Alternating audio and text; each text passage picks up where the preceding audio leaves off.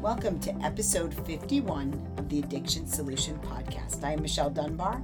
Mark Scheeren, Steven Slate, and I will be discussing how people break free from the addiction and recovery trap.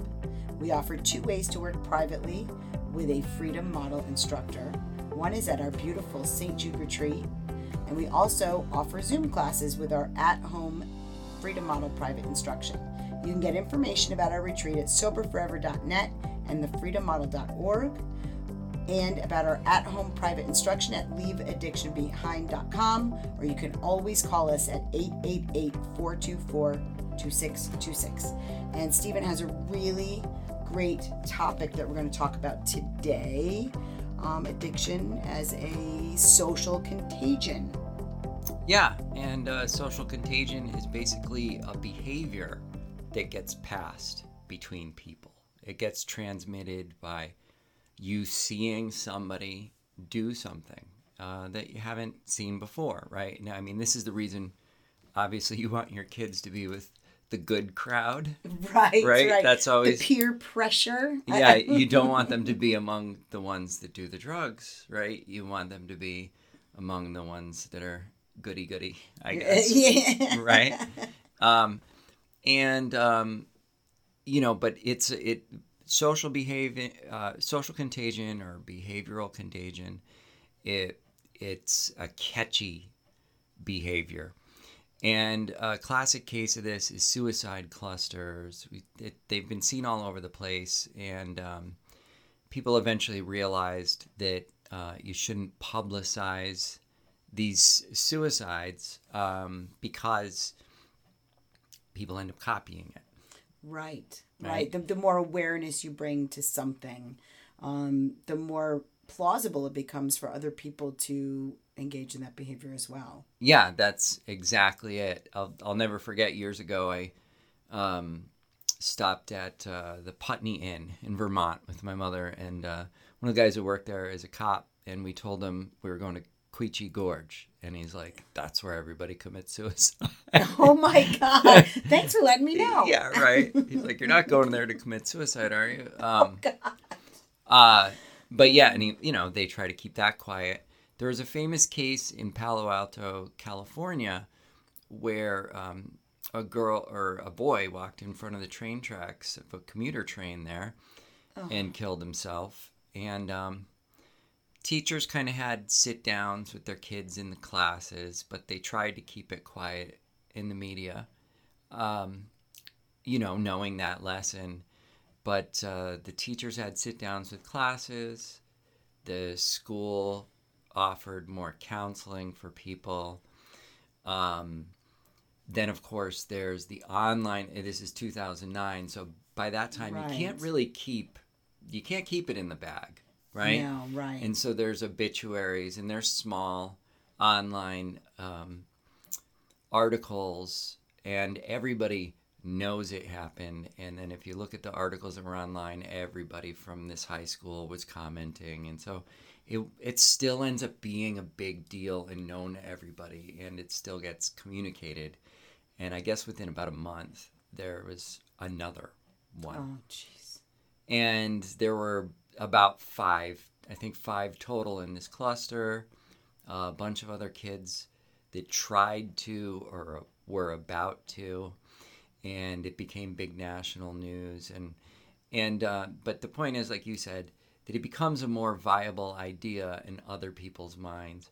And along with this once it got into the media people started talking about um, this is because of the pressure at school because it's a high performing So school. now, so now you give it a reason, like a, a, yeah. a, a plausible, a, a viable reason that Yeah. well, you you know, if if you're stressed at school, well, then suicide is an option for you. Yeah, exactly. Right. Mhm. And um, so, you know, you can't trace this to any one thing. Obviously, it takes a disturbed child uh, to commit suicide. Right. Yeah. Um, but spreading this awareness, you know, is a double edged sword, basically.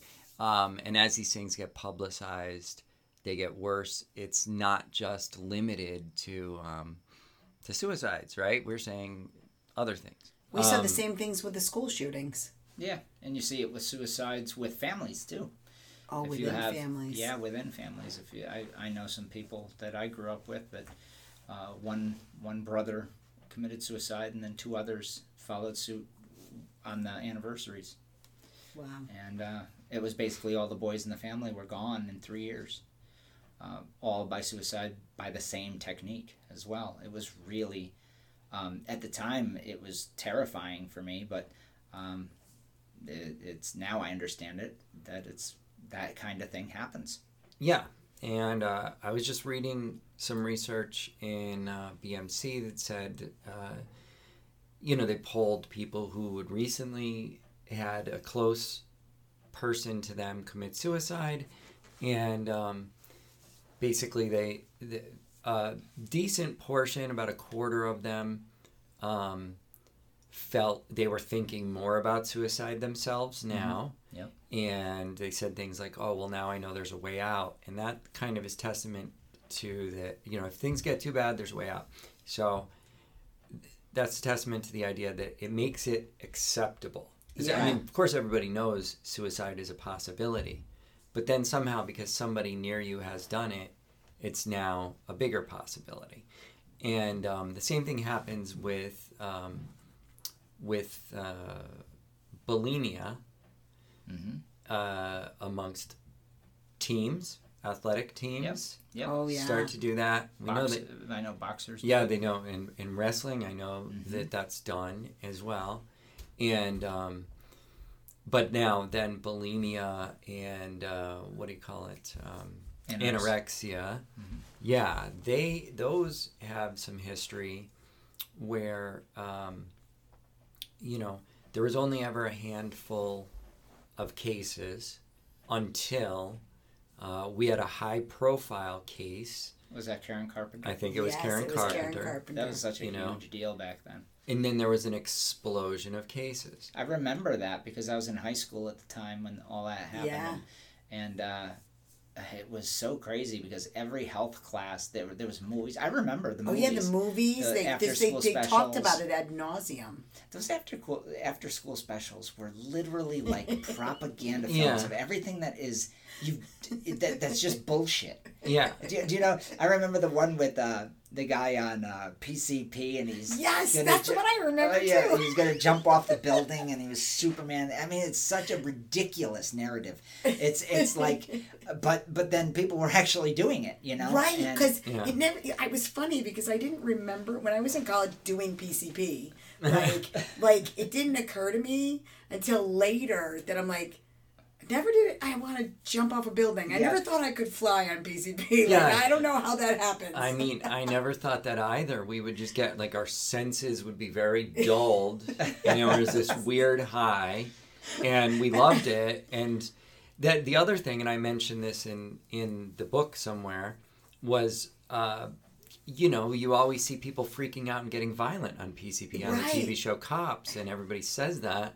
it makes you violent, and the research shows that it doesn't. Not at Right. all. you know and but yet there's some people who do sometimes get violent while taking pcp just like there's some people who i don't know sometimes listen to country music while taking pcp I, you know what i mean? Like yes these two things happen together sometimes um, but it's it's not a result of the drug. Um, but but yeah you know so uh, hmm, what was i going to say? I had something a minute ago Ah. and and then I went off on uh, after school specials. and then, oh yeah, the after. Oh well, here's the other thing, right? So we talked about also throughout the book um, a good book we've all read, which was Drunken Comportment, Mhm. Great. right? And um, everybody thinks that um, the alcohol lowers inhibitions to make people do all sorts of stuff, but you see. Uh, it's ice. It's it's isolated by cultures where on this island over here, people get violent when they drink. They don't do any sex stuff. right. And then on this island over here, they do all the sex stuff, right? Right. And then in this other place over here, they don't do Any of it. any of it, right? And And, and aren't the, these islands are fairly in, in, in a- close. Yeah, I mean, I'm I'm playing fast and loose with that Right. right, now. Um, we're looking at islands. We're looking at isolated Yes. mountain people. You That's know, right. whether that's the Himalayas, the Andes. these people in the Andes, they they drink. uh, Um, in a, a particular tribe there, they drink 170 proof alcohol, 175 proof alcohol. It's like it is uh, lamp fluid. Yeah, it, it's actually lamp fluid, and um, and they have no change in their behavior. And the only you know this the only explanation for this, and this is even this was figured out in the '60s, and uh, it's even accepted by the NIAAA today, is that look, uh, th- there's some traditions around alcohol use in different places. It's acceptable to behave a certain way when you take alcohol. So that's just normal for people. That's what they feel like doing when they take alcohol because that's what they've learned. So would you say that that beliefs with drinking and drugging are social contagions? In other words, the narrative that heroin is the most addictive drug uh, Creates it. creates it in communities. Would you say that that's something we could say or no? I, you guys I would say so. think that, right? Yeah. Mm-hmm. Yeah, I mean, and what we I- call it a contagion when it becomes a bad belief, Yeah, right? right. like if the belief was that drug is no problem. Like I've met a whole bunch of people who just from you know uh, different cultural backgrounds that don't think of cocaine as a problem. Right. Right. They've Right. taken it and leave, leaved it. Yeah. You know, or Italians who don't think of alcohol as a problem, they have one drug problem, and that's big and bad. They're able to put that down, and the idea of our idea of abstinence, right? In the in the U.S., abstinence means no substances, Right. Right. right? None of them, right? You had a heroin problem, too bad you can never drink again, right? But they come from a place where that doesn't make any sense. So they can quit taking Percocets and continue to drink wine, right? Right. Because they've got this set of ideas. So sure, in that case, it's not a contagion; it's a good thing, Right. right? Yeah. Them That's, that- well, it's the reverse that contagion. It's the it's the reverse. It's like protective, right? Yeah. And um, so you know, I'm looking at all these things, and and this is the year of narratives, and uh, I Boy, don't. is it. I know I don't want to get too crazy on that, but I mean, we just had like a month building up to an idea about um, the post office and a picture of them taking mailboxes away, which they do every year Yeah. constantly, Yeah. yeah. right? Erupted with a protest at the Postmaster General's house, right? So, you know, these narratives that we put out there matter. This Yeah, is kind of yeah. this is an editorial I've, I'm working on. Yeah. That's right. That's why I'm laying out to you all the points I've been I've been studying up on in my head right now. And but you know, so we had this narrative at the beginning of the summer, and of course, it's not built on nothing. Um, people for years have been told if they have pain, if they have emotional pain, if they're going through some Right, crap, right. and you've had a drug problem, that's going to make you relapse. Uh, Or, five. or, or let, let me give a, another good social contagion example Mhm. is this where they put all the billboards in poor Oh, communities yes. about um, you know a kid breaks his ankle Yep. you know and now uh, would you put your kid on heroin and i see Yeah. them all i see them all They're over in the in the, in the over up poverty-stricken areas of, Mm-hmm. of post-industrial new york here in upstate so you see these ads you know um, and so so, So if now your kid so is- now Yep. yeah he- Prescribed any kind of opiate.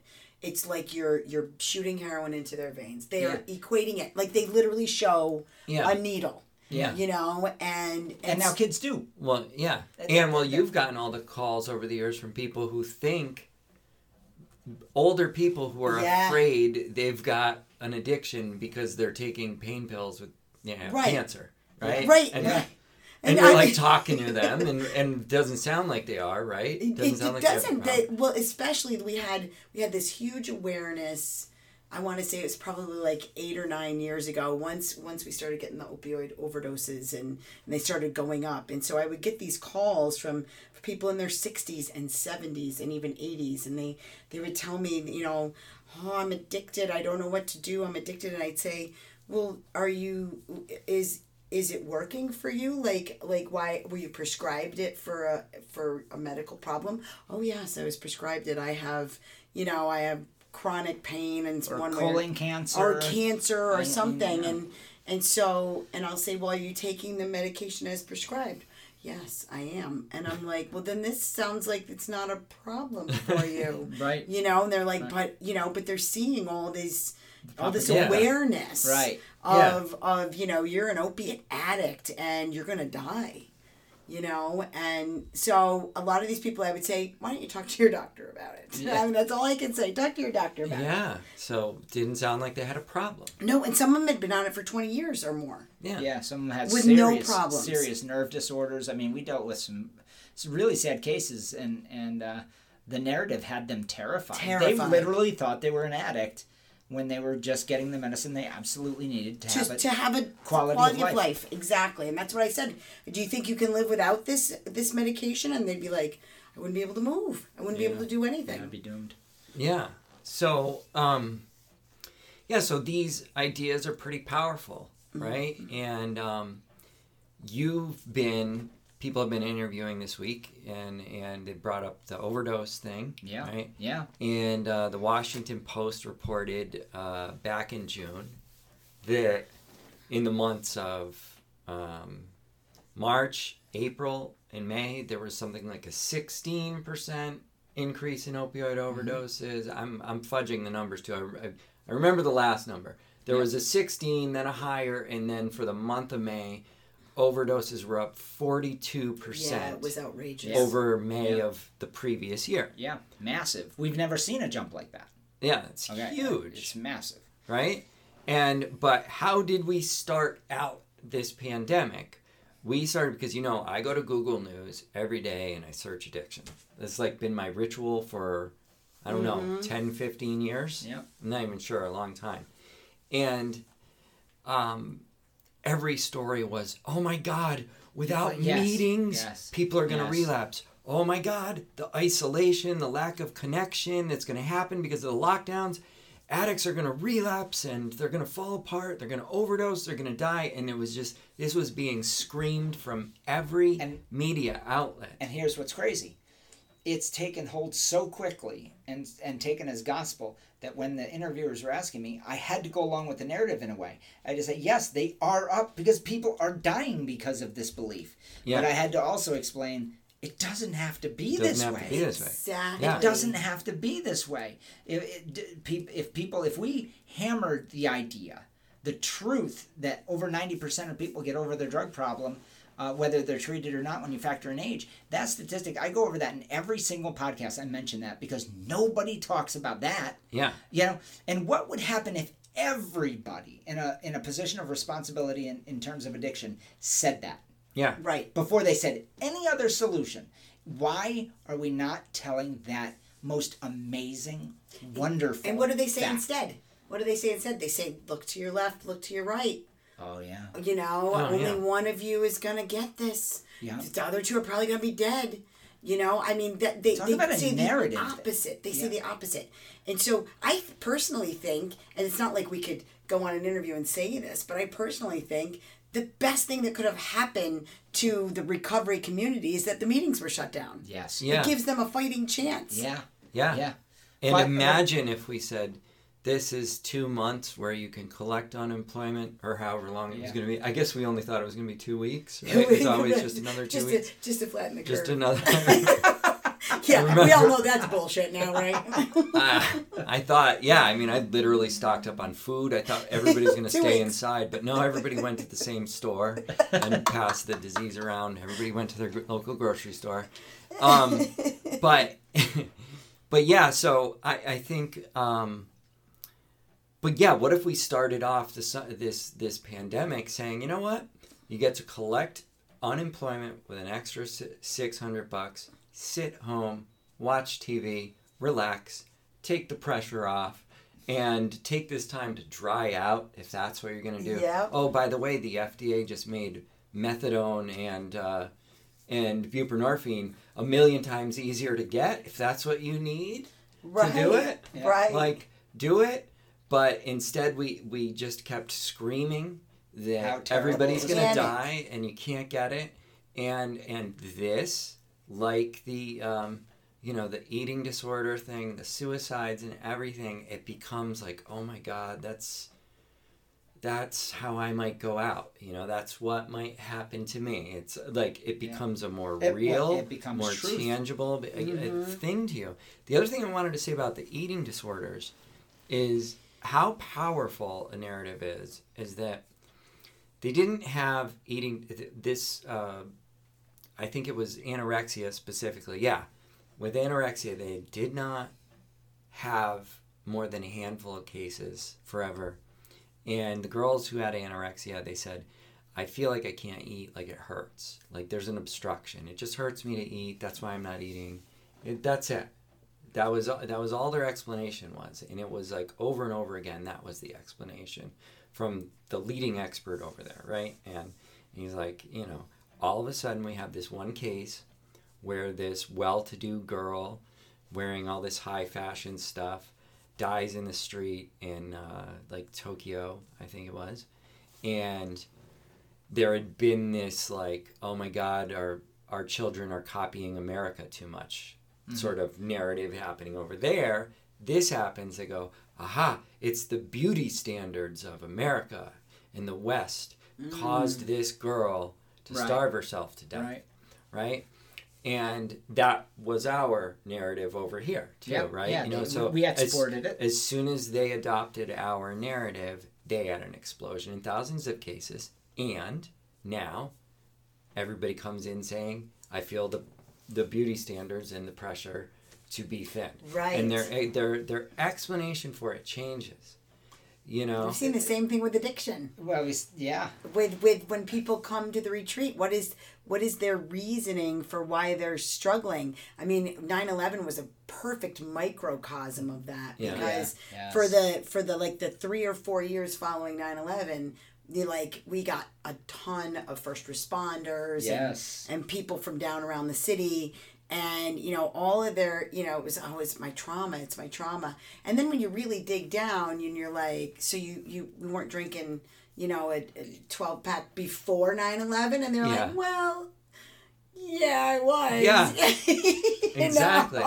it's, it's Yeah. like you drill down it's like no you're not you this became a really good reason and an accepted narrative because that's what everybody was talking about Here's here's an example of how strange this gets. When the movie The Exorcist was popularized in I guess it was 76, 75, 76, whatever- whenever it hit the theaters, they had a massive massive I don't know the numbers offhand. I'd have to look in the book, but uh, possessions Yeah. No. Well, yes, mental health clinics and mental Oh, hospitals, right. mental illness Yeah. hospitals filled up with people that felt they were possessed and or had a Jesus complex where they thought they were Jesus Christ. So it went one and two directions. Either they were possessed by the devil or they were Jesus Christ. And it was it, it became the butt of jokes, you know, oh you have a Jesus complex. Gosh, right? that's That's, the- where that all came from. And that was from a movie. yeah, That That's was the from a same with the multiple personality. Yeah, Sybil. Sybil, yeah. Same era. Yeah. Ironically. and you know, These yeah. and the whole multiple personality disorder is a good example of the part that therapists play in it because it did explode with the movie Sybil, right?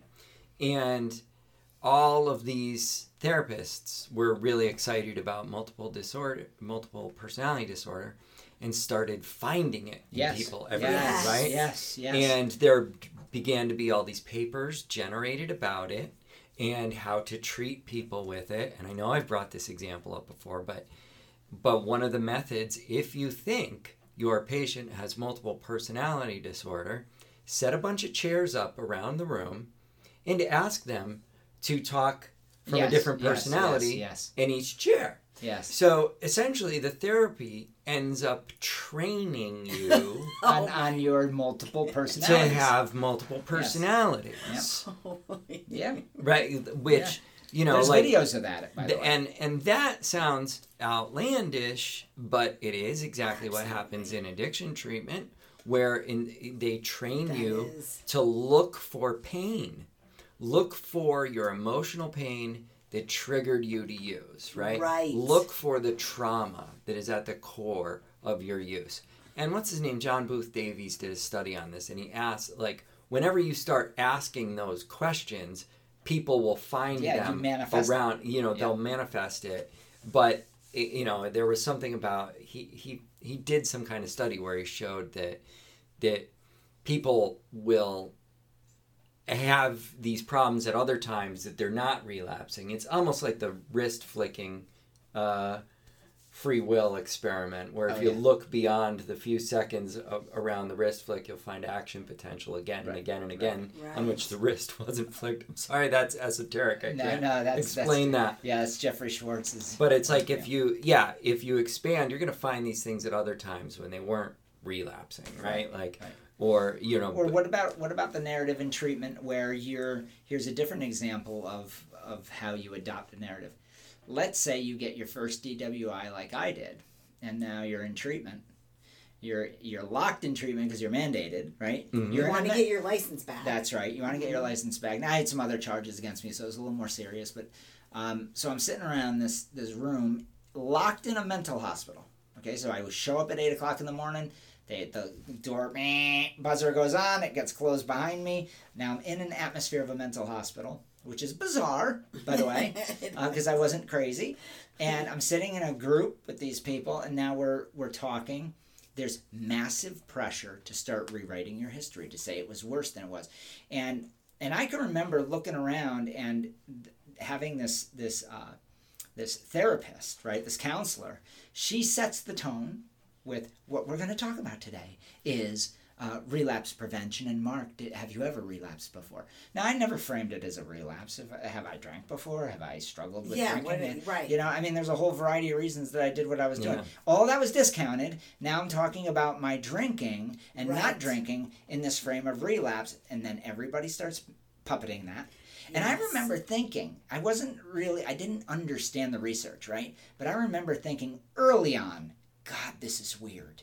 yes. Yeah. God, this is this feels like it's I'm in a cult yeah, because because I'm sitting here talking about shit that I don't really believe.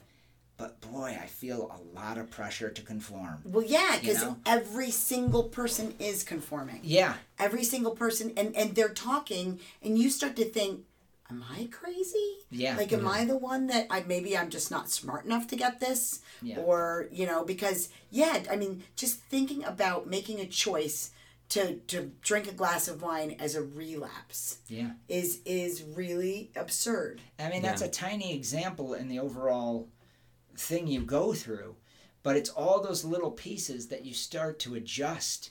Your whole Yeah. experience starts to adjust, and and and then you become like that minion of the treatment experience, right? You just start puppeting everything. And here's what's equally crazy: I was sitting there, and I knew a couple of the guys in that room and gals. Were getting drunk in the parking lot, right? Yeah. Right? They literally smell like weed and booze in group and and they're talking about sobriety and they're getting their chips and, and I'm Yeah. going, holy shit, this whole thing's a sham. It's a Yeah. charade. It's crazy. Mm-hmm. You know? I was a little more serious about it because, you know, my future was hanging in the balance and I actually wanted to quit. Um, and even then I was rewriting my history. It's it's very bizarre how a narrative will do that. yeah. And these words like relapse really matter, you know. And Yeah. there's people who um, study um, development in children and that kind of thing. They say from the the minute you're born, and actually even before you're born, you're going through statistical learning. Like you're seeing things happen repeatedly in patterns, and you're learning with before you can even talk. You're learning, right? Yeah, then the addition but there's like one level of things that you can learn without words but the minute you put a word to something you can learn it that much quicker mm-hmm. right for mm-hmm. some reason in the brain Yeah. that like builds the encodes context. a thing and it Yeah. builds it framework. right and, it, and it's something it's because it's like a sharing of knowledge mm-hmm. it has something to do with that and so you get in there and they say tell me about your relapse and it's like wait a minute re- right Like, Yeah, it's weird but now that that allows you to learn that much quicker Yeah. that And it- your drinking is something that happens right Yeah. Right. like the cancer coming back Yes. Yeah. right because it's because it takes away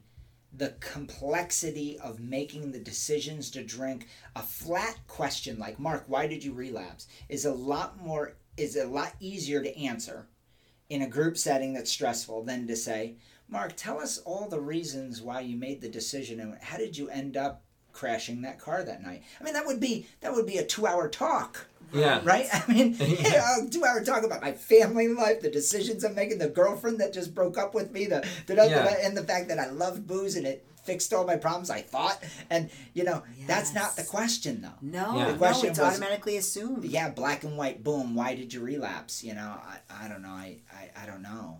Well, That's Yeah. my answer, right? Now I feel the pressure, and then it goes around the room. I, I listen to that person's answer, and I'm like, oh, mm-hmm. that's the answer? Okay. Yeah. This is what I'm supposed to say. Well, I read something the other day about the word relapse and that the disease of addiction is the only disease where the word relapse is used as a verb. Yeah. Where you relapse. With everything else, you have a cancer relapse. It's it's a noun. That It is a because it happens to you. But when you when with You addiction, actively relapse. you actively Yeah. relapse. That's a I great I can't way. remember where I read it. I read it somewhere on social media. That's really great. But yeah, Yeah. it was So what we're talking about is really uh, like a social pressure, maybe where you conform and you start to to rewrite things in your mind. Yeah, but Yeah. it's it's more than just a pressure. It It's like is. it's all out there. This is what everybody else Yeah. thinks. It must be right. Yeah. Do you know what I mean? I, I do, I do. I'm watching it Well, with, and the, with the masks right now. Whether whether it's good for you, bad for you, whether you believe in Well, it yeah. or don't believe in it, all that's tossed out. well, yeah. It's you just do it because everybody else is doing But- it. And damn it, nameless, faceless politician telling you to do yeah. it. Yeah. But right at the beginning of the mask thing, they said, "Don't you dare wear a mask." right? You, Right. you won't know how to use it. Blah blah blah. And I saw my friends come out with knives on social media about anybody wearing masks. Like you don't need it. Yes. My best friend's cousin's sister is a nurse, and she said mask won't help you. You know, and it was just like, and you're an idiot. You're greedy. You're killing people. Blah blah. You know. And then it was like you have to wear it. So And then it turned on a dime. so oh, yeah. we're you know like regardless of whether any of that is right or wrong, we see that these narratives come up and there's always going to be some people that follow along with whatever it is because the same people that were screaming at you for wearing a mask when at the beginning are now screaming at you if you don't wear a mask in a particular situation That's right. right? Like uh, that that they think. I mean, well, they think you should wear it in every situation. We we saw the guy driving in the the car in front of us all alone with the mask on. Yeah, I see a You lot were of like, that. I just yeah. Right, like- it's so strange, but don't think you just need it on at all times. Don't don't ever assess But it- risk and and go anywhere because hey, you got a mask and you're six feet away. But w- what about washing your hands? You know, it's all everything becomes focused on one thing. And ah, well, just that's got- but, but that's that's the way these narratives work because it's based in simplicity. yeah. If you can get a, a concept to be incredibly believable and simple without questioning, and you toss out all the human elements of free will, social structure, how people live their lives, their past experiences, their future that they're thinking about, you get rid of all that. Yeah. And Right. then you just say, this is what you should do. Right. Yeah. And then you get five people in a room to say, oh, and you're the sixth, or maybe there's only two of you, it's pretty difficult not to conform. Yeah. It sure is. It's pretty difficult not to conform. Now, I was always the kid that didn't conform. Well, I was Me too. I told you the story about how I took the the conformity Yes. experiment in like one of my first social psych classes. I had no idea, and I didn't conform every time. Like she ran, the teacher ran the the test They're like, get rid of several times where everybody says the wrong answer ahead of me, and then it gets me. I'm like, uh, no, it's uh, it's A. You know, like it, it's, but but the only reason I I acted that way, I think then, is because I learned my big lesson with addiction. Yeah. Because Yes. that was that Yes. was me at the new school in 2005, and just three years earlier, I um, I had come here to the retreat and um, learned very credibly that every what everybody was telling me about addiction was bullshit, and uh, and you know you can throw that out Yeah. you know and You can be yourself you, and you don't on. have to believe that right. and how rapidly i changed by doing by just throwing out that crap and saying oh yeah i'm going to focus on what's going to make me happier not on you know yeah I, like i'm not i'm not going to do this i need treatment for the rest of my life and just suck it up and be you know try to stay sober one day at a Right. The- time. the I'm black like, and white I'm answer. gonna put that down for a while. I'm gonna see if I can be happier, and um and and stop viewing this through lens of disease. That changed me radically, uh, and fast. And so I guess when I encountered that situation in the classroom where they ran the conformity experiment, You're I like, I'm not doing I it. didn't, you know, it wasn't, you know, there was no, there was no pressure on me to conform in a way. I was just like I was, I was sort of freed up by the addiction experience. Yes. Yes. And by- me too. You know, by, by, by the turnaround from it. But, Yeah. but yeah, so I, I think we're, I think right now, if you, if you state the facts about this overdose thing, you can say those people were right. Yes, the pandemic and the isolation from it caused the overdoses, and of course th- that Because it appears that way, right? it appears that way because they did go up, Mm-hmm. but It's you know- As on predicted. it's but a- it's like right. it's like you know you can go to Japan and you know you could predict oh yeah they're gonna have uh, bulimia from I mean they're gonna they're gonna have uh, anorexia from Western beauty standards or whatever right. but it was only that way once the idea was inserted and and I think that's what's happening here is when we put it out there in the ethos in the, uh, It not the, in the ethos in the ether Yeah. right Yeah. like then it it people some people are always going to latch on and it's become very real for them and and I would like us to just put a better message out there I wish the media would stop repeating this nonsense garbage Well, let, let me let know. me then reverse the nonsense in, as a closing statement, and uh, I think that every if our listeners are out there, whoever's listening, you can get over the problem. You don't have to conform. If you're sitting in group therapy in a rehab and you feel the pressure to play the charade, you can sit quietly and not play.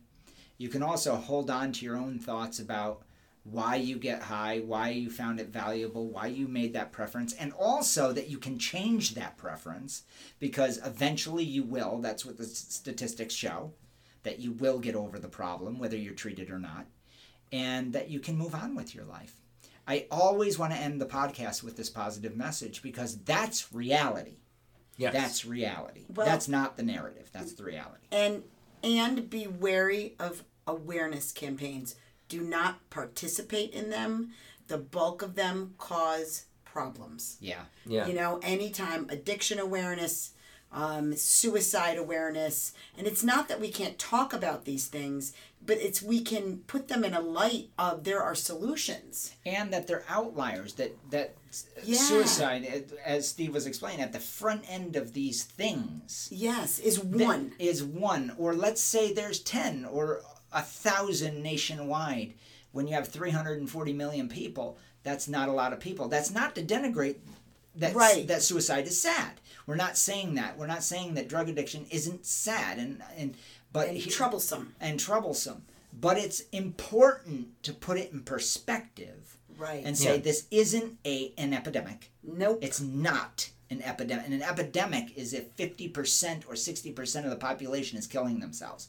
Okay, that's an epidemic, or 20% of a mass population is doing that. That's what epidemic means, not, you know, less than a percent or whatever it might be. You know? Yeah. So you have to look at these things and put it in the context of what it is. Take take each case.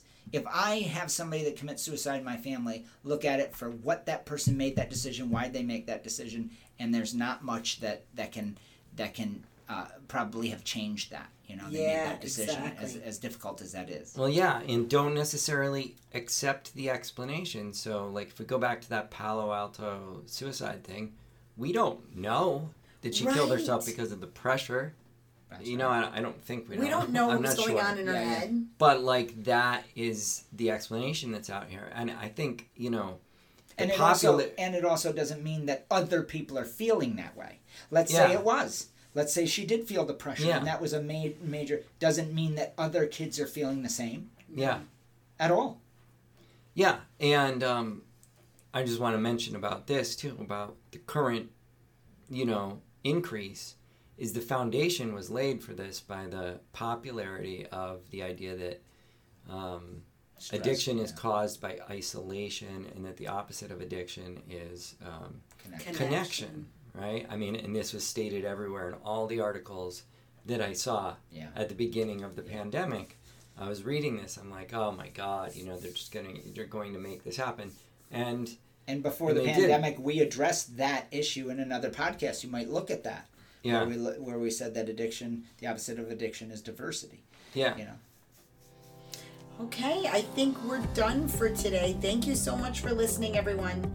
If you or someone you know is seeking help for a substance use problem or other habitual behavior issue, or you want help moving past recovery as well, we encourage you to call us at 888 424 2626, or you can reach us at thefreedommodel.org.